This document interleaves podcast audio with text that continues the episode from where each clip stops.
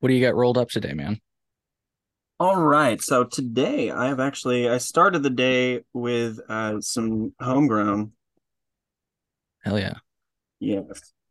See if we get a little light on this baby. Yeah. For our listeners, uh chillinois.net slash video to see this dank weed that our guest uh Michael Lasley, aka higher than Lasley. Is that what it is on social media? Uh, Here, why don't you go ahead and Uh, introduce go yourself and plug with yourself? us. Yeah, yeah. I am uh I'm Michael Lasley. Hello everybody. I'm High with Lasley on Instagram, High underscore with Lasley. This is account number two. You can find me on High with Lasley on YouTube, and I am the chief content director for IllinoisNewsJoint.com. Hell yeah. Hell yeah, folks. So we'll have that, all that in the podcast description. So don't worry about getting stoned and forgetting the tags. Look in the episode description and you can connect with Lasley uh, on social media and check out their content. Uh, you got a lot pumping out for uh, a lot of different topics. So kudos to that, man. I know it's a Yeah, lot of work. So Yeah, I, I cannabis has always been just uh, there's just so much. You know, people talk about there's a market, and then you don't realize the secondary, the tertiary industries that serve all this. It just it it reaches everywhere. Yeah. So, you know, I want to talk to you about today about Illinois cannabis, Missouri cannabis. That's that's one of the main reasons I reached out to you today. I know you've you've got a lot of information there, but before we get there, I just want to peel back the page uh, for our listeners that want a little bit that would like to know maybe a little bit more about yourself. Could you tell us uh, how'd you find yourself where you are today? I'm sure it's an interesting story. Yeah, well, um, so always been into cannabis. I've been smoking probably since I was 15, 16. Um, I moved to Colorado in my early 20s, uh, right around 2012, kind of hop onto that legalization bandwagon, uh, you know, green rush, as everybody was talking about. Uh, when I got there, I actually did not take a position in cannabis. I became a sommelier and uh, started working in the wine industry. Um, but still stayed really close to you know people that were backyard blasting dabs and just growing massive plants inside their apartments. So uh, after that, I had a child. I moved back home to Illinois. I wanted our uh, wanted my kids to grow up around family and everything. And I actually live very very close. I'm about 30 minutes from the Missouri border. So I took a job over there as a retail lead uh, Illinois people will know it as an AIC, the agent in charge at a uh, when they were medical only, high profiles uh, dispensary over there in Cape Girardeau, Missouri. Um, I left there after about a year, right before they switched on the recreational, and I worked for uh, uh, Wellness Group Farms, which actually produces Arise products here in Illinois. And then now I've taken the chief content director and just covering the industry as much as I can. Well, that's that's a super cool story. I got to ask you before, I mean, this kind of relates to what we were going to talk about today, but just a little thing out of your story that I had a question about. So you worked at a Missouri dispensary as a resident of Illinois. That's pretty cool. Yes, yeah, and it's it's really a question that you get a lot of the time. Is like, Yeah. well, hey, can you even do that? Uh, right. Yeah, totally. It's a surprising amount of people that work from over there and that work over here, and then from over here that work over there. So it, it's really you need a lot of folks to kind of produce cannabis and to sell cannabis, and so sticking it to just being inside your state's almost impossible. Uh, Sure. You just need so many people. Um, I think the the one thing that I've noticed that's people are kind of shocked that you can you can have your Missouri medical card even as an Illinois resident too. And so that was something that I, I think is interesting. Missouri is much more open about their laws. They have a much less regulatory structure than we do around them. Yeah. And I want you to tell our audience, you know, maybe the long short of how to do what you just mentioned. But I wanted to ask you, did you just say that it's vice versa too? Like people from out of state can work in the Illinois cannabis industry too? Mm-hmm. Yeah, Cool. Yeah, there's a lot of folks that. that. work in cultivation centers, dispensaries here that are from right outside St. Louis on the other side of the border. Yeah, I got it's got to be crazy. So I feel like if you live in St. Louis, it's probably easier to explain it because it, it it was partially legal in the state and it is now pretty much, you know, adult use is legal, right? Um, but I wonder, I bet you that there's probably people that live because there's those dispensaries on the Indiana border. I wonder if Yeah. anybody from Indiana works in a dispensary because that's probably got to be a See, that's the line where I do wonder. Uh, Yeah. because you know it's not it's not legal there. So theoretically, I feel I feel like you can probably get away with it, Sure. but you're probably going to get some more questions from you know maybe some authorities at some point. or like I was, you know, I remember when, and I don't know if that maybe you can tell me about this. I don't, I'm sorry that we're spider webbing all over the place, over, but man. it's all good. um, I've heard that some dispensary workers, specifically, I heard that a, a dispensary manager was trying to buy a house at one point, and they like really called into question his income. And Oh, I mean, yeah. he he was a resident of Illinois, so I, I wonder like how that conversation would go in yeah, Indiana. no, this is uh example. Indiana. I don't know if it would even be possible. right. uh, you know, in Illinois, you still have to go through quite a bit of rigmarole if you work in the industry. Uh, same for folks that have like a 1099. If you don't have like a standard W 2 job, if you go in to get a loan for a house, even a car, there are going to be an extra set of questions for you that are not for anyone else and simply because you work in this industry. Uh, I don't know if you know, but you it's really hard to even get banking services even as like a secondary or tertiary industry. So like you know, we at Illinois News Joint, it's hard for us to get 100% coverage on banking services simply because we cover the industry. We don't produce any cannabis, we don't sell any cannabis. We literally just produce news stories. But the banking system is so afraid of those laws out there that they don't want to take those chances. Interesting. Interesting. That's that's pretty crazy. Um, even if you're just covering it. Yeah, yeah. Man, what a weird place we live in. Well, hey, let's uh I wanted to that's a pretty good place to start, I guess, just because that's a interesting development that I heard from you. Um, you can be an out-of-state resident and get a Missouri medical card. Give us give us the rundown. How does that work? Yeah. So before uh, they passed adult use recreational, um, they had their medical system, which is the same as ours. You have to be a resident of Missouri. When they switched on their adult use, they just took that out of the law. So there is no more requirement that you don't have to have an ID from Missouri. There's no residency requirement at all. So you could be a resident of all 50 states. You can live in Alaska as long as you have an ID and you call a Missouri specific, uh, you know, doctor or somebody who gives out those somebody who sends out those certifications for cards totally fine um, i actually can concurrently hold an illinois card and a missouri card Wow. Yeah. Wow. so it's it's literally and it's like you know there are a lot of places it's the same as illinois there's it's telemedicine it's 50 to 100 dollars you find one missouri is actually easier because they allow nurse practitioners now to uh, certify for cannabis Very cool. Very cool. So basically the same you, you so you're saying basically the same process you you know if you have uh, your primary that's a good question. Can can your and sorry, I literally just thought of this one. Um could your primary care in Illinois certify you in Missouri? No. no you Okay. got to be registered in missouri in order to certify patients in missouri Gotcha. Okay. Yeah. Well, um, so yeah, I was I was going to say that yeah, you could probably talk to your main doctor or like you said, one of those services, but it sounds like really you gotta probably you use got to one of those those services. services yeah But that's so cool still that that you're able to do that. So so they certify you and then just like similar to Illinois, you go on a website and pay a fee and you've got your card. Yep, yep, about a hundred dollars. They send you a digital card, just like Illinois does. Ours even has their uh, the Missouri ones even have their picture on it now, which was Illinois got rid of. Right. Um, yeah, just going to any dispensary. I was shopping before adult use was passed, so That's so cool. And uh, so I've got to imagine that there are perks to having a medical card. Uh, give me a rundown of what the differences are. Uh, Um, you know, this may be after we're done talking about medical, we could probably segue into adult use, but yeah, yeah. So tax structure is obviously going to be different, same as it is here. You're going to pay a much much lower tax percentage. Theirs is around one percent uh, for medical patients, similar to ours. Uh, possession limits, their possession limit is doubled. So whereas, yeah, so whereas a recreational consumer can have up to three ounces, which makes ours look sad anyway, a medical patient can purchase six ounces of cannabis or the equivalent every 30 days.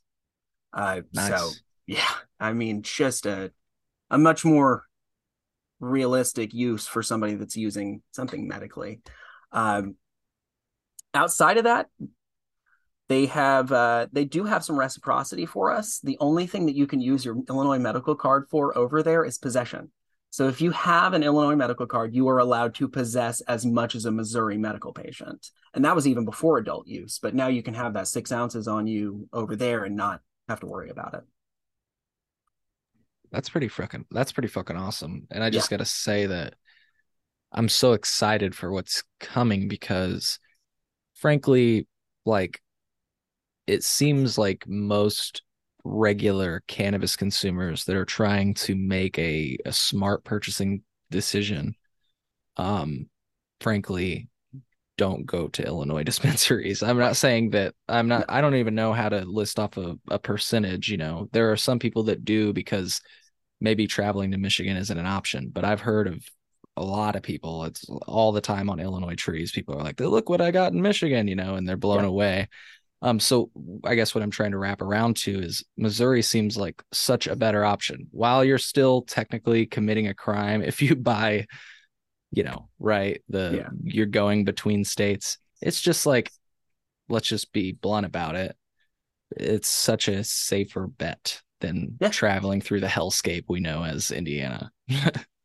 yeah, that that 50 or so miles through Indiana really is probably the riskiest part of that. You know, it, it's wild that you go to Michigan, you pay, you know, you get you get your hundred and fifty dollar ounce of some decent flour, and then you're great there. You cross through this tiny zone where it's this is a federal felony, and you will go to prison, and then you get back to Illinois and you can smoke with your friends. Mm-hmm.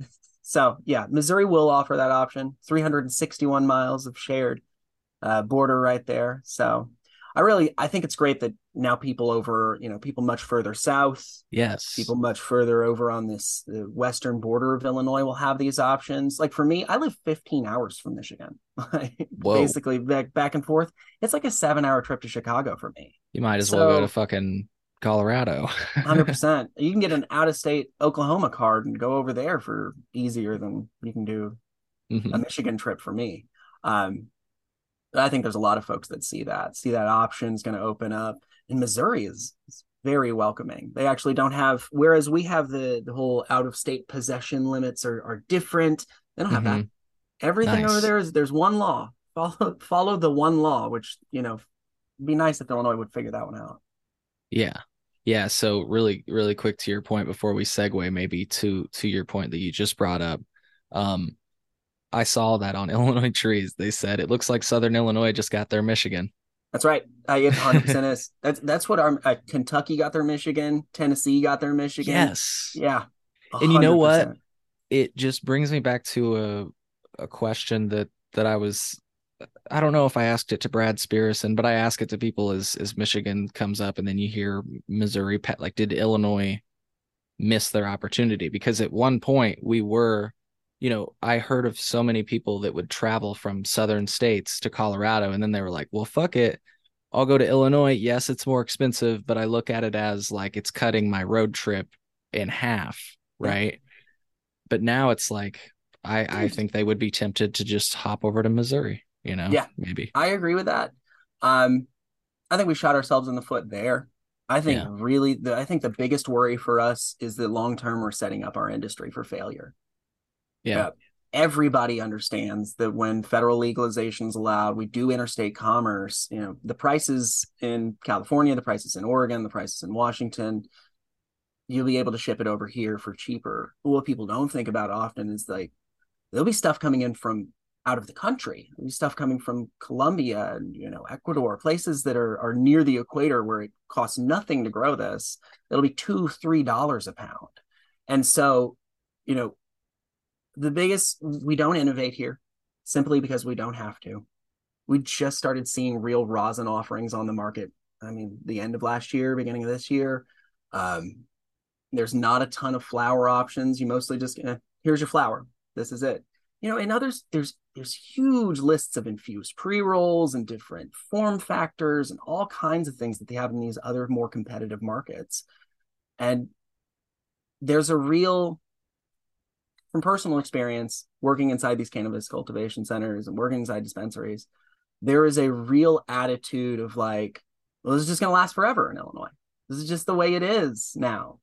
And because, you know, nobody else in this industry has seen anything different. They've just seen the Illinois industry run the way it has. And it's going to be a really harsh awakening for these companies, for these jobs. Personally, I think we're going to see at least 21 giant cultivation centers sitting empty in 10, 15 years in the state. And all these counties are going to have to figure out what they're going to do with all these gigantic liabilities. And it's something that they think on the front end, oh, we're getting all this money, there's all these jobs coming. But on the back end, what happens when this industry falls apart because we're not preparing for the future? Yeah, can please expound on it because you're putting it perfectly. Uh, I just want to hear more. It sounds like you said we're not innovating, and in other states that have competition, you're seeing that innovation. Just give me a little bit more on that. I love. I have a feeling I love what you're going to have to say. Well, product offering and categories obviously is going to be a huge, huge difference. Pricing, we don't have the race to the bottom pricing that we were seeing in other markets, places like Michigan, places like Oklahoma, California. You know, we just saw Curaleaf leave Colorado, California, these highly competitive markets where you can't just print money. I personally think that a lot of this industry right now is just in this, they understand this is a short play. A lot of these cultivation centers aren't owned by the companies that that are operating in them. They're just leases because at the end of the at the end of this in a few years or or hell in a year or two when the feds come in and legalize it's over and so it, there's a big spirit in the industry in illinois of cash grab one moment i have a, a train coming through here it's no problem yeah you're good um I really think that the next the next year or two is going to be a big deciding factor for Illinois. How do we respond to Missouri? How do we respond to Michigan? Uh, are we going to see prices fall? Are we going to see these companies try to start innovating, or do they just stay stagnant? And really, that's going to be the deciding factor. You know, you you can push it out for a little bit longer, and you can just kind of keep this alive. But eventually, especially now in this market where there's no you know, interest rates are a lot higher than zero. It's a lot harder to get free capital out there. There are going to be companies that are gonna falter because of the demand from out of state. Yeah. And what do you think about, you know, the idea that the policies that they pushed for um, possibly caused this situation? Yeah, the, the snake coming back to bite its own ass. That's mm-hmm. I mean that's really where we are. Yeah, I, I mean, but at the end of the day, does it matter to them? Do they care? You know, they got their profit. Right. They don't. They don't own that cultivation center. That's a lease they're paying. They don't mm-hmm. have. They paid all these people fifteen dollars an hour to come in and trim. They walk away with their millions. It's done. That's what this was. It's a short term play to make as much cash as you possibly can. It's an extraction play. Get as much yeah. as you can out of this market before it's not possible to do so. And we're just coming up on the point where it won't be possible to do so for much longer. Yeah. Yeah, amen to that. Well said. Well said. Well, hey, to get back to it, we were talking about Missouri yes. medical, and we'll probably get back to that subject, I'm sure. But um, you know, because I feel like we both have a lot of thoughts. But Missouri medical, we were talking about that, and I felt like we were about at the point where we wanted to start seg. You you were talking about the fact that you know there's one rule for no matter if you're a resident or non-resident. And I felt like maybe that was a good place to segue for adult use, but just in case, do you have anything else you wanted to mention about medical? Like, um, and maybe it'll come back up when we talk about maybe the differences between cultivation. I don't know if there are differences between home cultivation rules or not, but quite a bit. Yeah. Okay. Quite a bit cool. of medical. Uh, it's not limited over there. Uh, I just kind of run through the numbers. I wrote a little article that we're going to have on Illinois News Joint about the differences. Sure. Uh, yeah but just a straight apples to apples comparison, the population of Missouri is six million. We have 12 million people here. So literally you're working with twice twice as many people. The number of active patients right now in the Illinois medical cannabis program is 137,138. The number of Missouri active patients is 202,000. So they're already blowing us blowing us out of the water when it comes to medical patients. The number of approved cultivation licenses over there is 50. So for as many, we have 21. So for every Cresco and Arise and GTI, they have 50 of those you know, those level of cultivation centers. They have 196 operating dispensaries. We have 113. Uh, so just they've built a much more flexible regulatory framework, and I think really it benefited from two things. One, time. So you get to see everybody else's mistakes, you get to fix them. And two, it was a ballot initiative, which we do not have. Really, I think that was one of the biggest factors is that, you know, the people got to decide on this. This was not put together by lawmakers. You know, mm-hmm. sure, there are lobbyists that help create this and, and help put it together.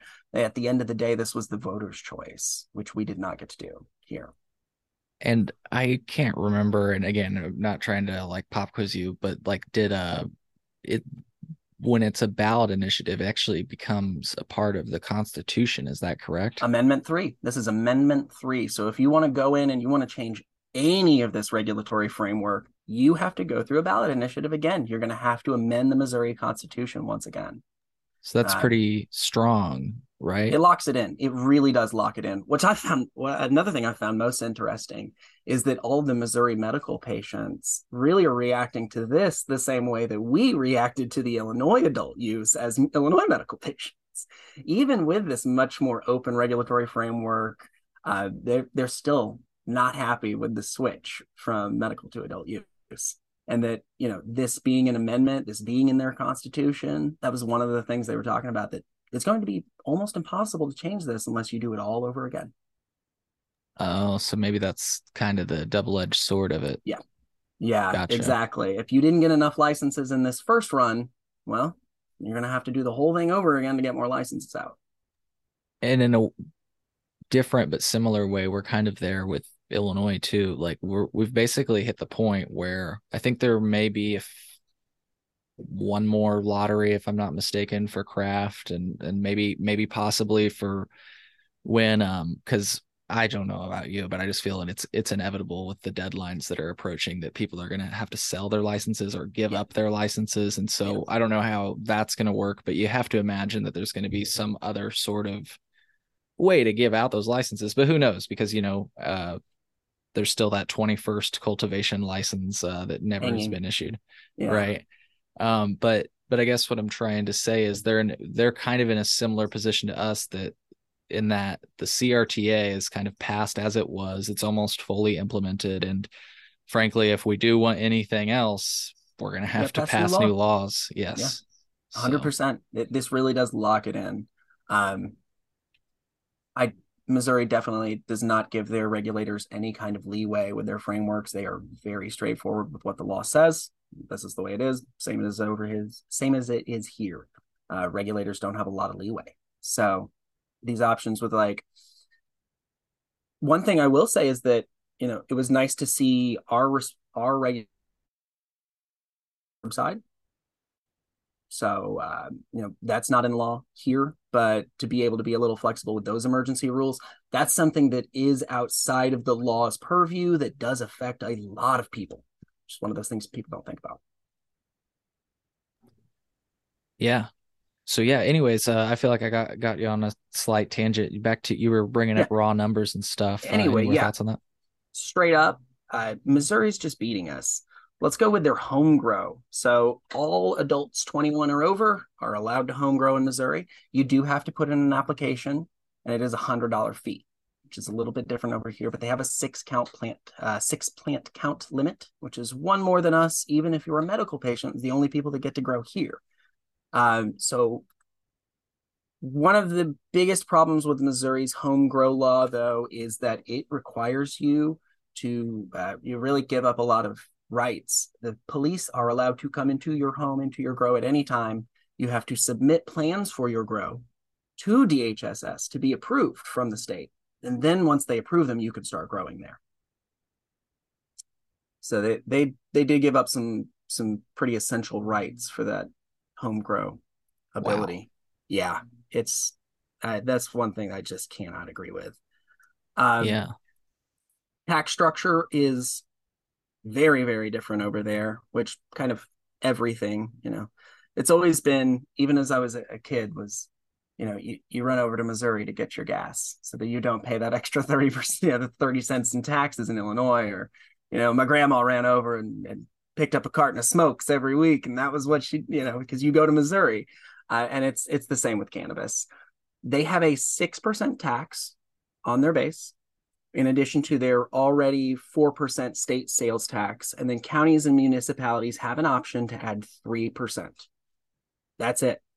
That's uh, as compared to our very convoluted structure, wherein different products have different amounts and different taxes. State the state sales tax is 6.25% in addition. County and municipalities can add 3.5% of taxes. So just the entire tax burden is not only more costly to actually purchase things in, it's more costly to maintain. It's more costly for these companies to maintain all these databases that they need in order to figure out, oh, is this a is this a 10% or is this a 20% or a 25% tax? So I, I think Missouri just saw that, you know, a little straightforward was a little bit easier. Yeah. Uh, and like I said earlier, their possession limits just blow us out of the water. Just six ounces for medical patients, three ounces for for uh, adult use consumers. You know, over here we're we're at five ounces, essentially five ounces per month as a a medical user, and then thirty grams for recreational consumers, which is just absolutely dwarfed by what they've got. right. And then I did a little yeah, and then I did a little just talking about taxes and spending money. I did a little bit of research on just what's the closest dispensary to me. I'm about 15 ish minutes from the closest dispensary here in Illinois. I'm about 30 minutes from the closest dispensary in Missouri. And so I just flipped it up. What's the cheapest eighth I could get over there? It's 30 bucks. Uh, cheapest eighth I could buy here is $50. Same for cannabis concentrates, $35 for a gram of, of uh, wax, batter, butter, whatever. Wow. It's $50 here for the cheapest one I could find. And it's just the, the dispensaries closest to me and whatever's easiest. But uh, and then if I wanted to get that to me, Illinois will not allow delivery. Missouri does. So you're not they, seeing it outside of the city yet, but it's yeah. definitely in the law. Okay, gotcha. I was gonna ask, would they literally meet you at the border, or what? like, what? What? How would they? We'll find out. I think. I think once the dispensary I worked at does, maybe, maybe I can like, call in a personal favor. But I think, yeah, if essentially they'd meet you in Cape, which is you know you're on the Very border cool. there. Yeah. Very cool. I think uh, I think the biggest thing that I've noticed is just that they're much more open to cannabis over there. They're just more open to cannabis use. Um, it the time benefit was one of the biggest things. I, I think watching, you know, we got a lot of tax money out of it, revenue built out. There's these jobs that come out of it is people are really excited. Even people, I live in an extremely rural area. When we passed medical here in Illinois and when we passed adult use, there are a lot of grumblings around here. A lot of people that just you know, weren't happy to see this kind of change. In Missouri, they're just as rural over on that other side of the border. They don't care. They want jobs. They want production. They want to build their economies back, and they see this as an option for that. They're much more open about uh, public consumption which essentially you can smoke cannabis anywhere you can smoke cigarettes in Missouri. What? Yeah. Straight up? Yes. Wow. I know. Ain't that America? I know. That's, I mean, really, some freedom. Yeah. Yeah. yeah. we've Man. just built this framework here that just does not work in reality. Yeah. Do you, do they I, and if this question's a little premature, it's okay. Uh, but like, do they have like licensing or anything for uh, consumption lounges? So they are going to issue consumption licenses later this year. They're also going to uh, they're announced what they've what is essentially our craft licenses. They've got these micro businesses coming, mm. which are limited yet again on plant count and size and dollars per year and all these other silly things but they've got 150 of those applications ready to go. So they're they're going to be expanding quite a bit this year at the same time that we'll finally see some of our craft licenses start to come online hopefully yeah it'll be interesting for sure i mean i know even um I, am curious to hear what you think. I, I wouldn't be surprised to see, you know, so hmm, I don't know. I've heard of a few different companies that seem to be that have a craft license, but they seem to be angling towards let's just say not craft cannabis right off the bat. And it's because like I get it, like it's going to take like a year or so to get it yeah. worked out, right? So might as well start off with concentrates and edibles and stuff yeah. like that because you know, even if your product isn't good to go immediately, you still have the option of remediating it and then putting it into the edible, right? I think Gotta it's, love. I think it's a survival thing. Yeah, I mean it's smart. I get it. Yeah, no, I, I, I think it. it's I think it's just the option that a lot of these people have to take. I think for the last, you know, you've had two years where you've been told, oh, your business can come online soon, soon, soon, and then we finally do it at the same time that a lot of free capital is drying up, the markets have really shifted from where they were in 2020, 2021. And so, mm-hmm.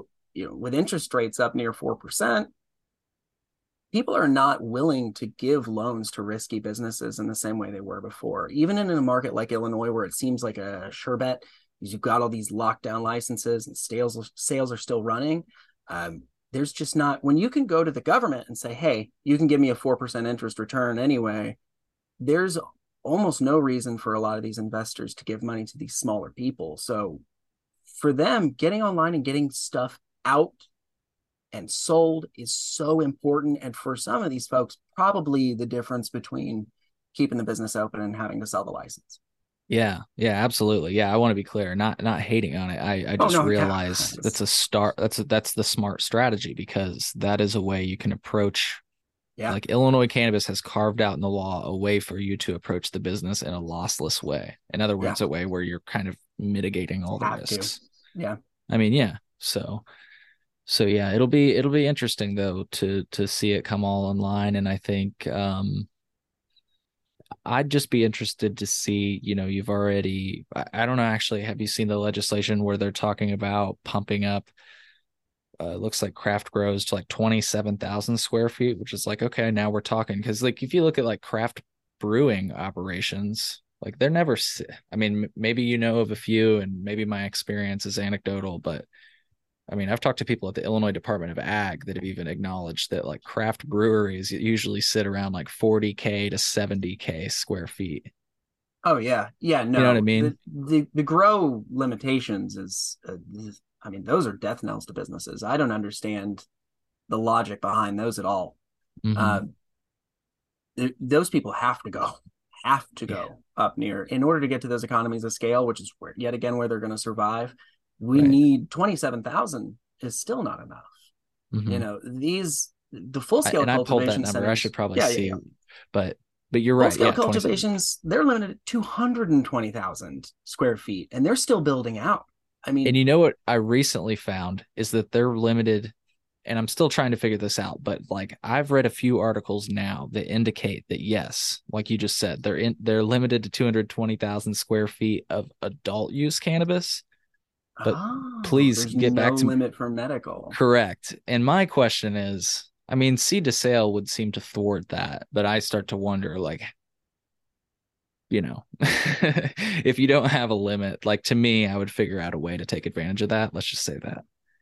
It is interesting. No, I, I you look at places like uh yet again, place I work, Nature uh, Wellness Group Farms. Mm-hmm. They're really expanding. They're going sure. from you know they're going from two buildings to five. They're going to have a million square feet of total space eventually. Right. They have six hundred employees out there. Where's the limit? Where does it mm-hmm. stop? You know, um, and what they do really is is white labels. So you've got, you know, six or seven different labels under one building. And essentially all you're doing is building a space for these other companies to come in and say, "Oh, you'll grow this here." And then technically, you know, it's not actually grown by that company, but you can slap that label on it and call it a different thing and walk it out the door. And I think right. that's uh that's probably I, I don't think many people understand that that's what's happening. Yeah. Yeah. Straight up. Straight up. But anyways, uh we went off on a veer about yeah. uh that we were comparing cra- the craft uh cannabis in Illinois to um Missouri, and we were obvious what we got yeah. into was the complications. Yeah. Anyways, though, back to that. Yeah, they uh they aren't online yet, so we'll kind of see. Their limitations are pretty egregious too, though. Uh, they have some that are limited to like 250 plants, which is yeah pretty ridiculous. I think they're also limited to two hundred fifty thousand dollars in uh, profit a year, and then uh, yeah, very interesting. And then their social equity is not social equity. They are so focused on veterans. Uh, everything is is based on whether or not you're a veteran. All the money from the cannabis fund goes to the veterans fund in that state. Um, so not a big push for social equity over there. Not not like it is here. Gotcha. Any there is there any like or is that kind of what they mention as social equity? Is the veteran thing? That's they essentially yeah that's what they call social. They they they don't talk about the word social equity very often. They just talk about veterans benefits and their okay. laws. Yeah. Interesting. I think that's a product of trying to get stuff through a Republican controlled legislature. Sure. Yeah. A buzzword that you don't want to be throwing around, I guess, exactly with Republicans. Right. yeah, exactly. Watch how many times you say equity. It balances out though if you say veterans enough times. So yeah. Yeah. I I really think that uh we'll probably see some effects from our market. The the question is do our regulators respond? do do we do anything about this there's a lot of there's a lot of legislation up to to make some little bumps and changes to the illinois market but we need drastic uh, you know complete reassessment of what we're doing here and i don't think we're going to see any movement until it's put too much financial strain on a lot of the companies that are in the state yeah yeah that was the question i was uh I've been holding. I didn't want to ask it too too soon because I wanted to hear like and you, I'm not saying you can't still add. Obviously, there's maybe more to discuss, but yeah, I was kind of building up to the question of, yeah, what do you think this impact is? You may have seen we shared an analyst's uh, perspective. It was from Benzinga or something like that. I, I, if I remember, I can try to throw that link in the podcast description as well. But if not, folks, check it out on our social media. But yeah, I'm curious, like. Uh, if you have more to mention, obviously feel free. But yeah, I'm curious what your thoughts are on the impact to Illinois cannabis?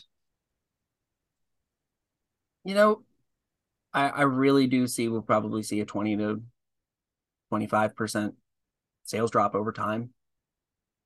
How fast that happens, I do not know. Uh, Missouri did not see the kind of push up that we saw after medical use the price has really jumped here. When we legalized adult use cannabis, it has not happened over there. Their, their prices jumped up maybe five to ten percent in a lot of dispensaries. Um, but yeah, people are going to flood over the border. There, there's no question that there's a lot of folks down here who could get taken care of better over there, especially when people find out that you can get a medical card over there. I think that's a big thing that they're producing or they're doing for people that we can't we could solve that in two seconds. Reciprocity is the easiest thing for regulators to take a lot of that really quickly. I don't know if you saw that story about, uh, or I know you saw that story because I saw it on your podcast. The Kentucky, uh, the governor of Kentucky, uh, essentially yeah. kind of legalizing medical, but not in this gray area, kind of like, well, screw it, this is the way it is now. Uh, you know, those people could be taken care of in Illinois but if it's another 20 minutes to Missouri, it's another 30 minutes. You're going through Cairo. Why wouldn't you? So you you just have to. I think a lot of these decisions are made without people who are at a lower socioeconomic standpoint in mind. A lot of people purchasing cannabis just don't have a lot of money. You know, I, I think there is a lim- there's kind of those limitations built into our laws to kind of on purpose to to try to keep people that are at the lower end of the socioeconomic ladder out of cannabis or away from it. Uh, you know, I, I, but I think they really do push the market. They really do make a lot of decisions for the market. And people don't realize how much that those consumers leaving your dispensaries and choosing to go to another state is going to affect things. You you think, oh, this person just comes in and oh, it's that as somebody who's worked at the dispensary, the guy who comes in for the gram every day is annoying as hell. but he spends a lot more than the guy who comes in for the, the eighth every two weeks or the half ounce every month. And so taking care of those people is really important, not just on a dispensary level, but at a state level. We're just completely throwing those people away for no reason. That was it. And that brings me to another uh, another little thing that Missouri has much better packaging laws than we do. Uh, when I worked over there, and it is still the case, you can get deli cannabis. So you have a big, pretty jar of weed in front of you that you take down. They open the top. That was my first move when somebody walked in. Was hey, can you you want to smell this? And just shove their head inside that jar because there's nothing like it. And just the idea that you should assess something you're going to consume through a glass jar with no smell and just take it is ridiculous. I Man. just can't understand why we did that.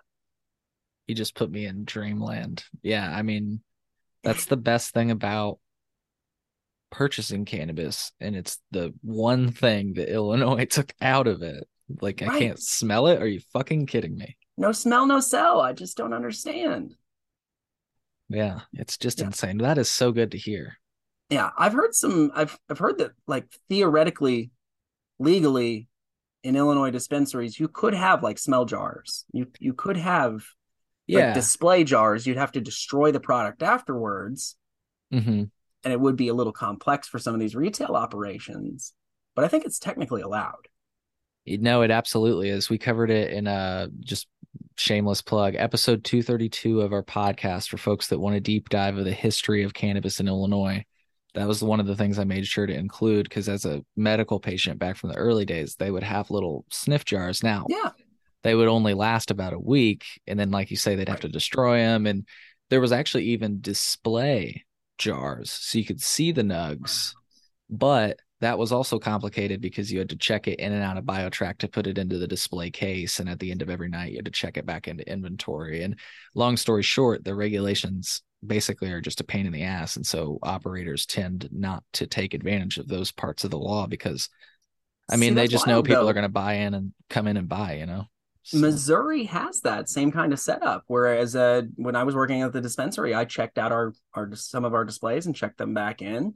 Um, they have the same kind of i mean we don't have they don't have BioTrack over there they have Metrc, which is you know in about 35 other states it's the same kind of setup i just think that there's a lot of yet again i, I think there's a lot of it's good enough in illinois cannabis i think there's a lot of like you're getting your weed right people just exactly yeah i always say i always say like you know because i've been to the dispensary especially when i first got my medical card i went to the dispensary like a lot because I was going to Colorado to get all of my cannabis, but then I got my medical card. And, I, you know, yes, it was expensive, but I looked at it as a convenience charge. Like, okay, I'm not having to buy, I'm not having to drive 15 fucking hours for a cartridge, right? Yeah. Or something like that. Um, I didn't know at the time that I could have gone to Michigan, but that was before. It, it's funny, actually, if you go back to the first few posts of the Chillinois podcast, I thought I was going to be like a product reviewer. That's when I first got my card and I had access, and I was like, oh, this is a good time to start doing product reviews because you know adult use was right around the yeah. corner and stuff. Um, but anyways, uh, I don't even know why the fuck uh, I brought that up. We were talking about smell jars and all of that stuff. Who knows? First days of legalization, you went to Michigan. You were, you were yeah. talking about getting taken care of, and like it's just good enough. Oh yeah, one thing I was gonna thank you. You jogged you jogged my memory. One thing I was gonna say is that I had a lot of experiences even as a medical card holder, but it, then it like more as adult use came, where people would come out like they'd try to negotiate with the bud tenders like oh you know you throw in a free pre-roll or like can you do so because yeah. you know you can do that in other yeah. states and sometimes people will do that for you yeah. Um, but then they'd like walk, they'd like walk out of the store like yelling at him, and and like it's funny because the perspective of the bud tender was always just like, where the fuck else you gonna go, dude? Yeah. There's like two in town, yeah. and there's like fifty in the state, so yeah. drive somewhere else, get lost, you know. But now that, like you say, these other states are coming online, they may have to change that approach because you know that's always been my belief is that one of the best things about legalizing cannabis is that you can professionalize it you can turn it into a service industry you can turn it into the industry it should have been from the beginning i know a lot of people will really hate this idea of you know trying to corporatize and do these things you can have great really solid cannabis businesses that work ethically, that work intelligently, that take care of their people. That is possible. And I want people to see that so much. One of the biggest trends I saw working in dispensaries, working in in cultivation centers, is that people, both consumers and non-consumers, have a bias. They have a preconcept a preconceived idea of what a stoner is, what a cannabis user is. And then they come in and and they just do a mediocre job because they think, oh, it's just weed. Everybody's just hanging out being lazy. And they think that's okay. And they think that's just the way it is. And so I really hope the next few years you know, the competition increases. I hope we drive that out of the industry. I want people to look at cannabis the same way that they look at any other or good, that you want to take care as much put as much passion as you can into this product to create a great experience for somebody not the flower's done get it dried get it out the door for 60 and 8 and that's where we are right now but i think we're really at the end of that era of this cash grab get what you can take what you can era. And i think that's what's most exciting about missouri michigan and the other states coming online. Yeah. I hope i hope you're right. I pray that you're right. I don't even know who I'm praying to, but I tend to think that you're that you're right. I don't know how people can stand for it as you get more as more and people more and more people get exposed to what cannabis legalization should be. I mean, it's hilarious. I don't know if you've ever heard people or I mean, I'm sure you've have you did you say you worked in Illinois dispensaries at all? No Illinois dispensaries, just cultivation center. Okay. I was gonna say it, it be interesting. I don't know if you've ever talked to bud tenders from Illinois, but it's always funny to hear the complaints they receive from yeah. people that are out of state because they're just yeah. like, "What? I can't smell it." You know, just ba- basic things that we've already oh, talked about. Shocking stuff. Yeah, yeah. I feel bad for Illinois cannabis uh, bud tenders. I, I, really do. I do. They too. get set up in a they just one of the worst possible positions in this thing where people should be demanding but at the same time, your hands are so tied by regulation, you're not much more than a cashier. It sucks. Mm-hmm. You can have all these great recommendations.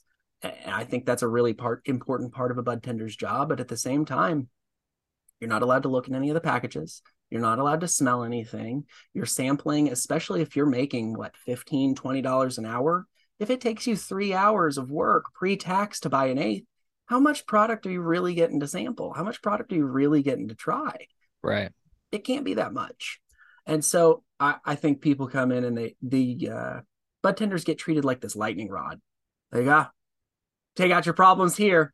All right, get out and get your weed, and that's it. Mm-hmm. So I feel bad for folks like that. In Missouri, it's a little bit more of a, uh, you know, you have a little bit more knowledge depth simply because you work with so much raw cannabis. I mean, you work with so much raw cannabis over there. And so being able not only to to show people the different smells, but then open that jar and then take out that nug that they want, I think that is really you learn more about structure, you learn more about terpenes, you learn more about cannabinoids.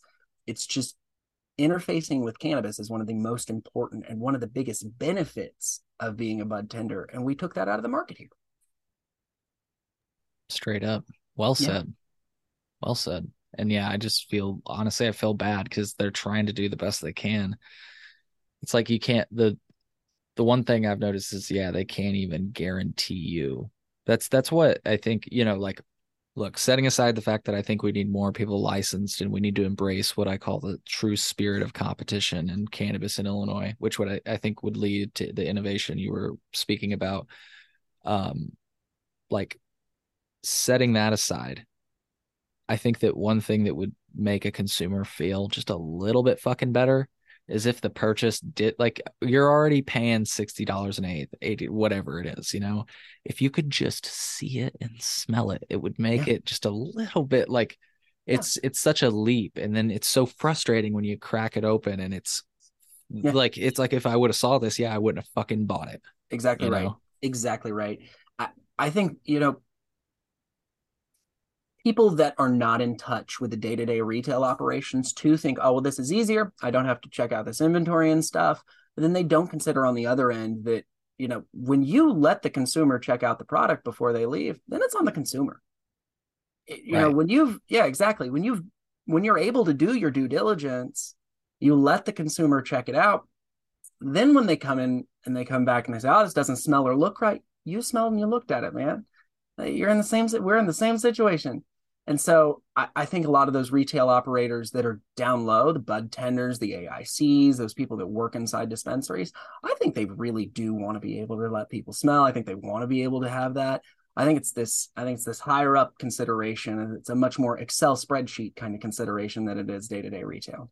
Oh, it, dude, it absolutely is. You hit it right on the head right there. I mean, they want it to be CPG. They want yeah. all of it to be CPG, which means that you can't have it deli style. I mean, that's yeah. just simply, and I've attended plenty of conferences where the leaders of these companies are saying, and I mean, look, it's in there. they like describe themselves as wanting to lead in cannabis CPG. So it's not like it's a secret or anything. No. Like they're totally upfront about it. And it's just, it all has to do with risks. I mean, I was in, I was in a dispensary in Michigan. It, this had I've told this story on the show before, but it's just a funny story. Uh, this dude dropped a jar of weed and it just broke, yep. and there's just weed everywhere. And I was just trying to make him laugh because I knew it fucking sucked. And like his manager was like, "Oh, dude," you know, I could see his manager kind of give him a hard time. And so I was like, I was just trying to make him laugh, and I took a leap, and I said, "Oh, is that how you guys make your pre rolls?" And uh yeah he did like I thought he was gonna laugh about it, but he was just like in a rough spot there. And so when I left, I was like, "Hey man, I'm sorry. I wasn't trying like I wasn't trying to kick you while you were down. I was hoping I'd get a little giggle out of you or something." But I've been the dude that dropped the the glass jar with the six ounces of weed in it before. Let me tell you, there's just a minute there where your heart breaks. No matter what, sure. no matter how in charge you are, or no matter how much your boss says, "Oh, it's not a big deal," mm-hmm. man, it's just hard. Mm-hmm. Yeah, I, I just think that uh, we'll we'll get there. You know, yeah. in the state, just yeah. uh, just time, right? Yeah, just time. Well, like it was uh, for legalization, just time. Yeah, yeah, and you know, a point that Brad Spearson made when he came on the show was that you know he wasn't disagreeing that any of the points we've talked about today are invalid sometimes you just got to do what you do, can do to break through. And he was 100%. like, he was like, weed, Chicago, illegal. Like, how do you change that? Right? You start start small. We got what we got, and now we have a list of things that should change. I mean, it's pretty glaring. That fucking home grow thing you mentioned in Missouri is like on one hand, I was really excited about them, but I didn't re- and I knew you had to sign up, but I didn't realize you had to submit plans and let the cops come square footage. Check it out. You have to submit square footage, where your plants are going to be, what the locks are, the the listing for how you're going to lock it. And it's not that the cops will every time come check it, sure. but you essentially sign over your rights to search and seizure. I mean, it's like Fourth Amendment law. Essentially, they can come into your home at any time if they want to. They get to decide, oh well, you know, now we're checking you out, and you know, not to say that this will happen or that this happens all the time, that there are some police officers out there that could use that ability to go into somebody's home if they don't have, have probable cause. Right. And so I don't think anybody should be giving up more rights for cannabis home grow. It's the most ridiculous thing in the world. Yeah.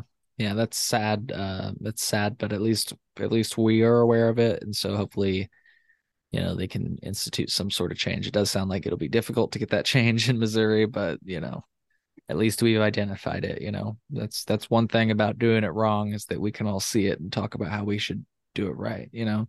Yeah. Um so anyways i know we've we've gone all over the place but i've had a lot of uh fun doing it uh with you today. Um any other thoughts on like missouri cannabis that we haven't touched on? Um there's some really high quality producers over in missouri.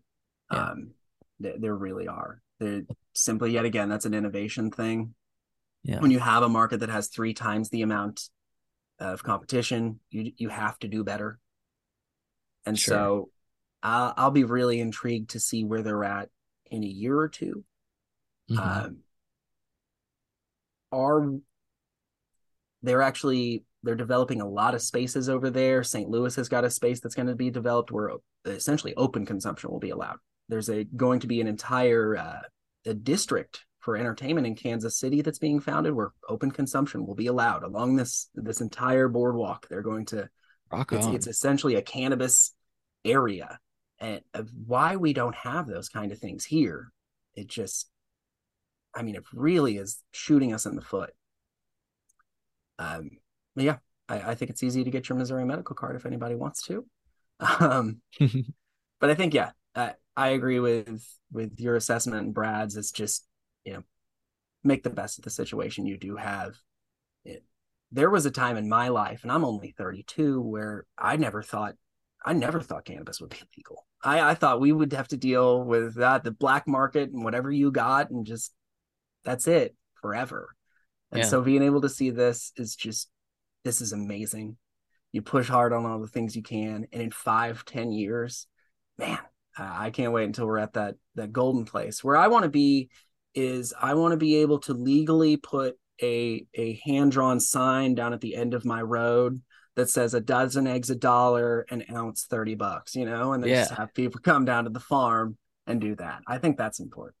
Fuck yeah. Yeah, dude. We Got to get there cuz I mean Illinois is Illinois is that state, you know, we're the state of, you know, Yeah. agriculture. We're we are an know, ag state. People don't realize. People people focus on Chicago. This is an agricultural state.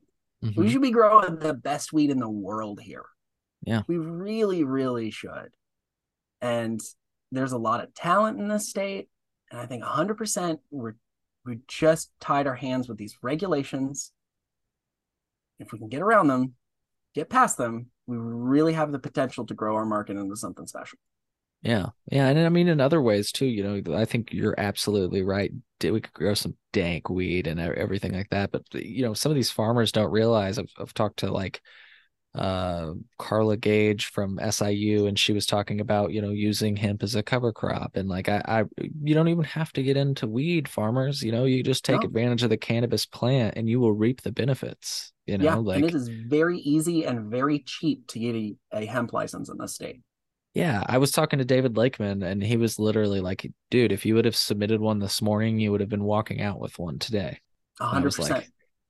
Yeah. I wish- And you do not need a ton of land if you're a small landowner and you'd like to experiment with it. I encourage people to do that. It's less than five hundred dollars to get started. Uh, and hemp is amazing for all kinds of things. They're using it. There's a company called Tiger Fiber over in Missouri that's using it to produce bed fill for animal animal fill, and then uh, they're going to start working on hempcrete, the concrete made from hemp. Um, bioremediation. There's a lot of stuff where you, you can plant hemp hemp in grounds that are poisoned with heavy metals, and it will pull heavy metals out of the ground. right. So th- there's just so much potential. I don't know if you've ever read the book uh, "The Emperor Has No Clothes" by Jack Herer. Really, the reason I got into cannabis. I read I read Herer's book at 15, and I was absolutely 100% convinced that it was the only way we're going to save the world. And I really still believe that. You know, the the seed has the only it's one of the only seeds in the world that has all the amino acids. You can live off of hemp seeds as your protein and your fat source. You know, you can make clothes out of it. We can make buildings out of it. We can save the ground. We can make medicine. I think there's a lot of potential. And I think the last hundred years of prohibition have really just kind of screwed us on that. And it's really up to you and I and everyone like us to push that forward, push that idea that we can still save the world with it. Yeah. Yeah. And to give folks a little bit of an idea on your point you just made, like to put it shortly, like there's a reason we don't have like a combine for hemp or cannabis. Like it's because literally we cut off access to things like that when we were really pioneering all that technology. So yeah, Yeah. cannabis was just thrown by the wayside as as a Yeah. result. it was really the the invention of the hemp decorticator which pushed this idea that oh we probably need to do something about hemp and and inspired some of those early laws that's those tax stamp laws that illegalized it especially people that were owning a lot of paper mills and tree companies Yep. so yeah Yep.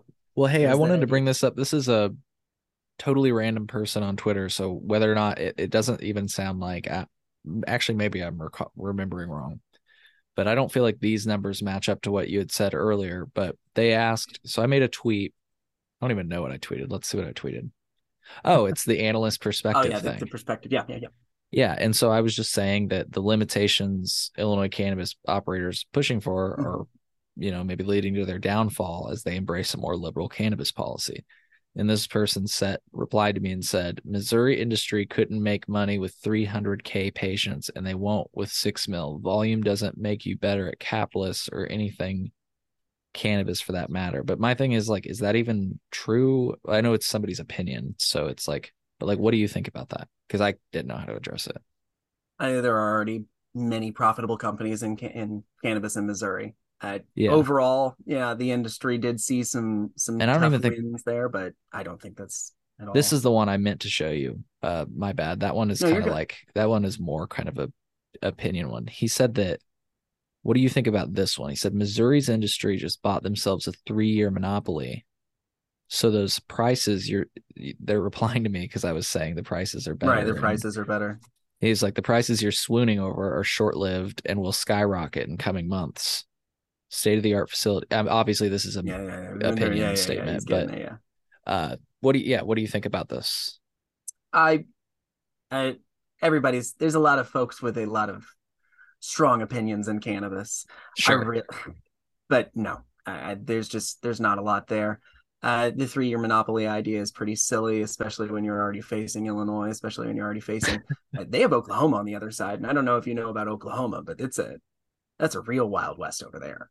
Yeah. Um, yeah, I've so, heard I've heard a little bit. I don't I can't say that I like know a lot about it, but yeah, I always when whenever people let's just say this, whenever people are arguing for limited licenses or limiting licenses, they, they point to Oregon or Oklahoma as examples right. of why we should. Yeah. No, I get that. Um so. no, I think Missouri I just don't see that. There's not a lot of business perspective there. They were already sitting on quite a surplus of cannabis yeah. uh, at the beginning of adult use. And the, especially with more production facilities coming online, there's simply no way that they're going to do that. Yeah. Um, I do have one interesting aside, though, in that Missouri cannabis is not as, uh, you know, it's not perfect, simply similar to us. Sure. Uh, one of the really wild stories that came out is that uh, so they did not get legally charged for this, but a cultivator was sued by a uh, production company, somebody who produces concentrates out of biomass they buy from other cultivators. Uh-huh. Uh, and then the cultivator got shut down because they were bringing in cannabis from Oklahoma and selling it Whoa. on the Missouri. Yeah, and selling it on the Missouri medical market. And then when they raided the uh, the grow, they found a bunch of like they found like AK-47s and like just all kinds of completely egregious illegal stuff. So to say that Missouri is uh, is perfect at all is is not true, and that there are still some people out there that will do some ridiculous things. Sure.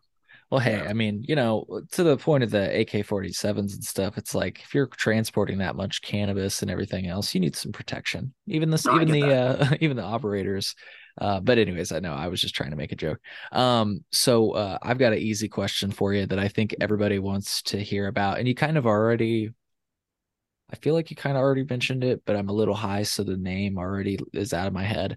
But do you have recommendations for people oh, yeah. that are going to Missouri and like I don't know, hit us with flour, concentrate, locations, whatever. Yeah. What... Absolutely. So I worked for High Profile. I will go ahead and preface for that. I will recommend there. They are the biggest purveyors of deli style in the state. So if you want to see those jars, if you want to smell the weed, go in there.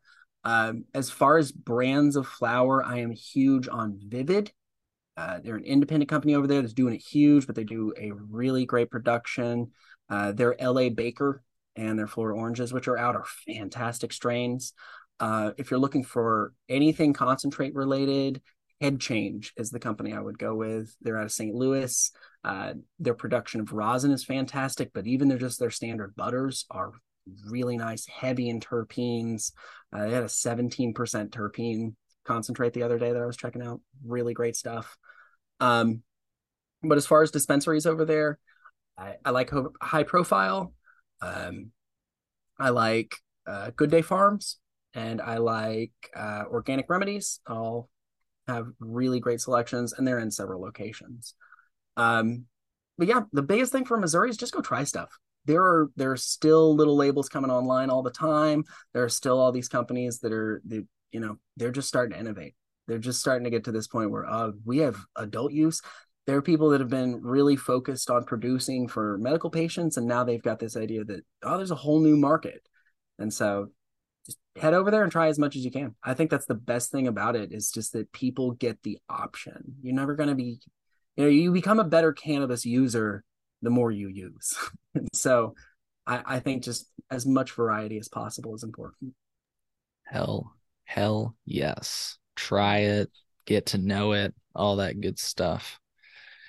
Well, I'm excited to uh, go over to Missouri. Um, I will definitely hit you up when I do that because, um, well, I'll be, also be returning to those suggestions you just gave. But yeah, I, am just curious to hear um, how the market continues to evolve and um, I'm just so excited that we are in this place where, like you said earlier, I hope somebody feels a little bit of pressure. Like, let's fucking do something, you know? Like, I'm sorry to keep bringing up Brad Spearson, but another good point he made was that, like, you know, the first web browser was made in Champaign, Illinois. And the guy that did that, like, was looking for funding in Illinois, couldn't find it. Sound familiar?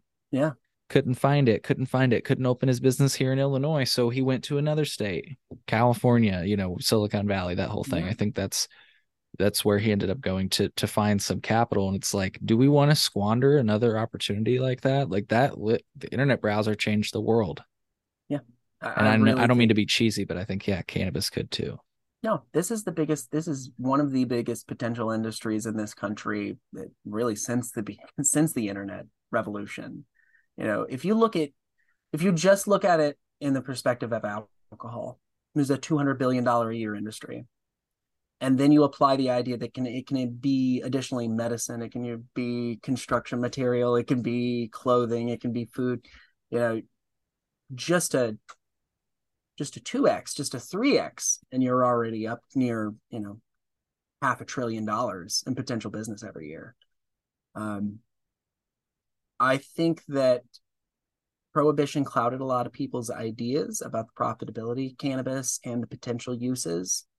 And I think the people that are at the forefront are the people that are thinking about it with first principles. They are not considering the stuff from the past. They're looking at the plant, they're looking at people now, and they're saying what we can do. I think that's important. I think that's what helps Missouri. Um, yeah, it's really 100%. There are great people here in the Illinois cannabis industry. There are really, really so much potential.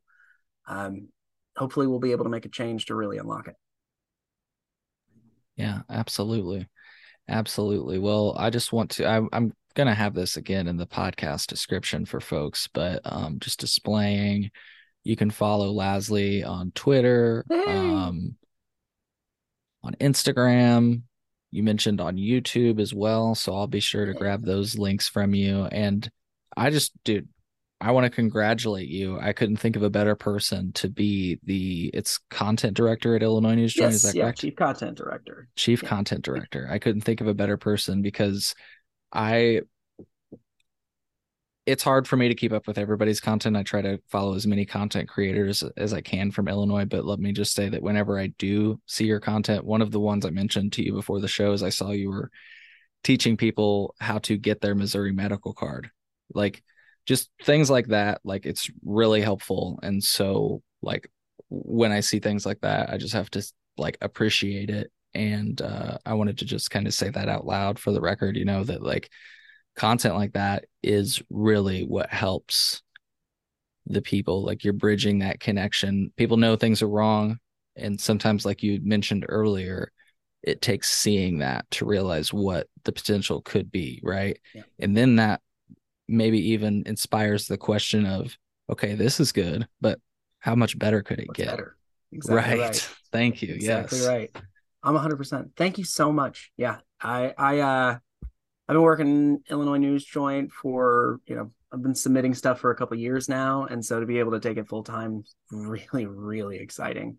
Um, I think this is going to be a big year for Illinois cannabis, despite everything that, that we've said in Missouri and all yeah. this push and everything. It's going to be one of the biggest years from Illinois cannabis since legalization, simply mm-hmm. because everybody's allowed to finally come online. You're going to see more labels added to our menus this year than probably ever. Yeah, yeah And I what I'm really excited about, I'm curious on your perspective. Um summer 2023 baby. Like you know, I felt like the last few summers there's been a little bit of hesitation with COVID and everything else, but like I really have this feeling because we've been having some events here and there, you know, and I've heard some cool stuff that like high minded events is doing and whatever where you can consume and such mm-hmm. at the party. Um, I really hope, but I feel like summer of 2023 is going to be like where you hopefully start to see more events here and there because I feel like the cannabis culture is when people get together and can have these conversations, I feel like that is going to swing things a lot, you know, too. So yeah, there's been this real groundswell for the last couple of years of people like, oh, we would have done it if not for this. We would have done it if not for this. And yeah, I, I, really do think we're done with and not for this. I, this is going to be the big year. There's a lot of industry. There's a lot of industry folks we're already talking to that are pushing for events this year. So I'm definitely excited, and hopefully I'll catch you at a few of them. I was gonna say, yeah, maybe I'll see it a few, but if not, we'll just have to make something happen. Um, yeah. If I'm heading over to Missouri, maybe I'll holler at you and we can let me know if you ever get down. Happen. Hell yeah. Back down to Carvin. I'm I'm here. sweet, sweet man. Well, sounds good. Well, hey, uh, just wanted to ask before we get off is is there anything else you want to plug or is there anything else you want to talk about? Is there any other topics that, you know, big stories or whatever that we should whatever? uh no. Follow me on Instagram, follow me on Twitter, read my reviews on Illinois News Joint. Check us out. Um yeah, a lot, a lot more coming this year, and hopefully I'll come back on the show. We'll we'll pick another topic to discuss. Absolutely, anytime. Seriously, just let yeah. me know. And uh, looking forward to the next time we chat. It's truly been a pleasure. I had so much fun uh, chatting with you this afternoon. So, folks, connect with Lasley online. Those links will be in the podcast description. Um, if you like killer content and killer information like this, connect directly to the source. so, um, yeah, seriously, man, truly a uh, truly a pleasure. Looking forward to the next time. So, thank you very much. Can't wait till yep. next time. Man. Have a good one. Yeah. Take care.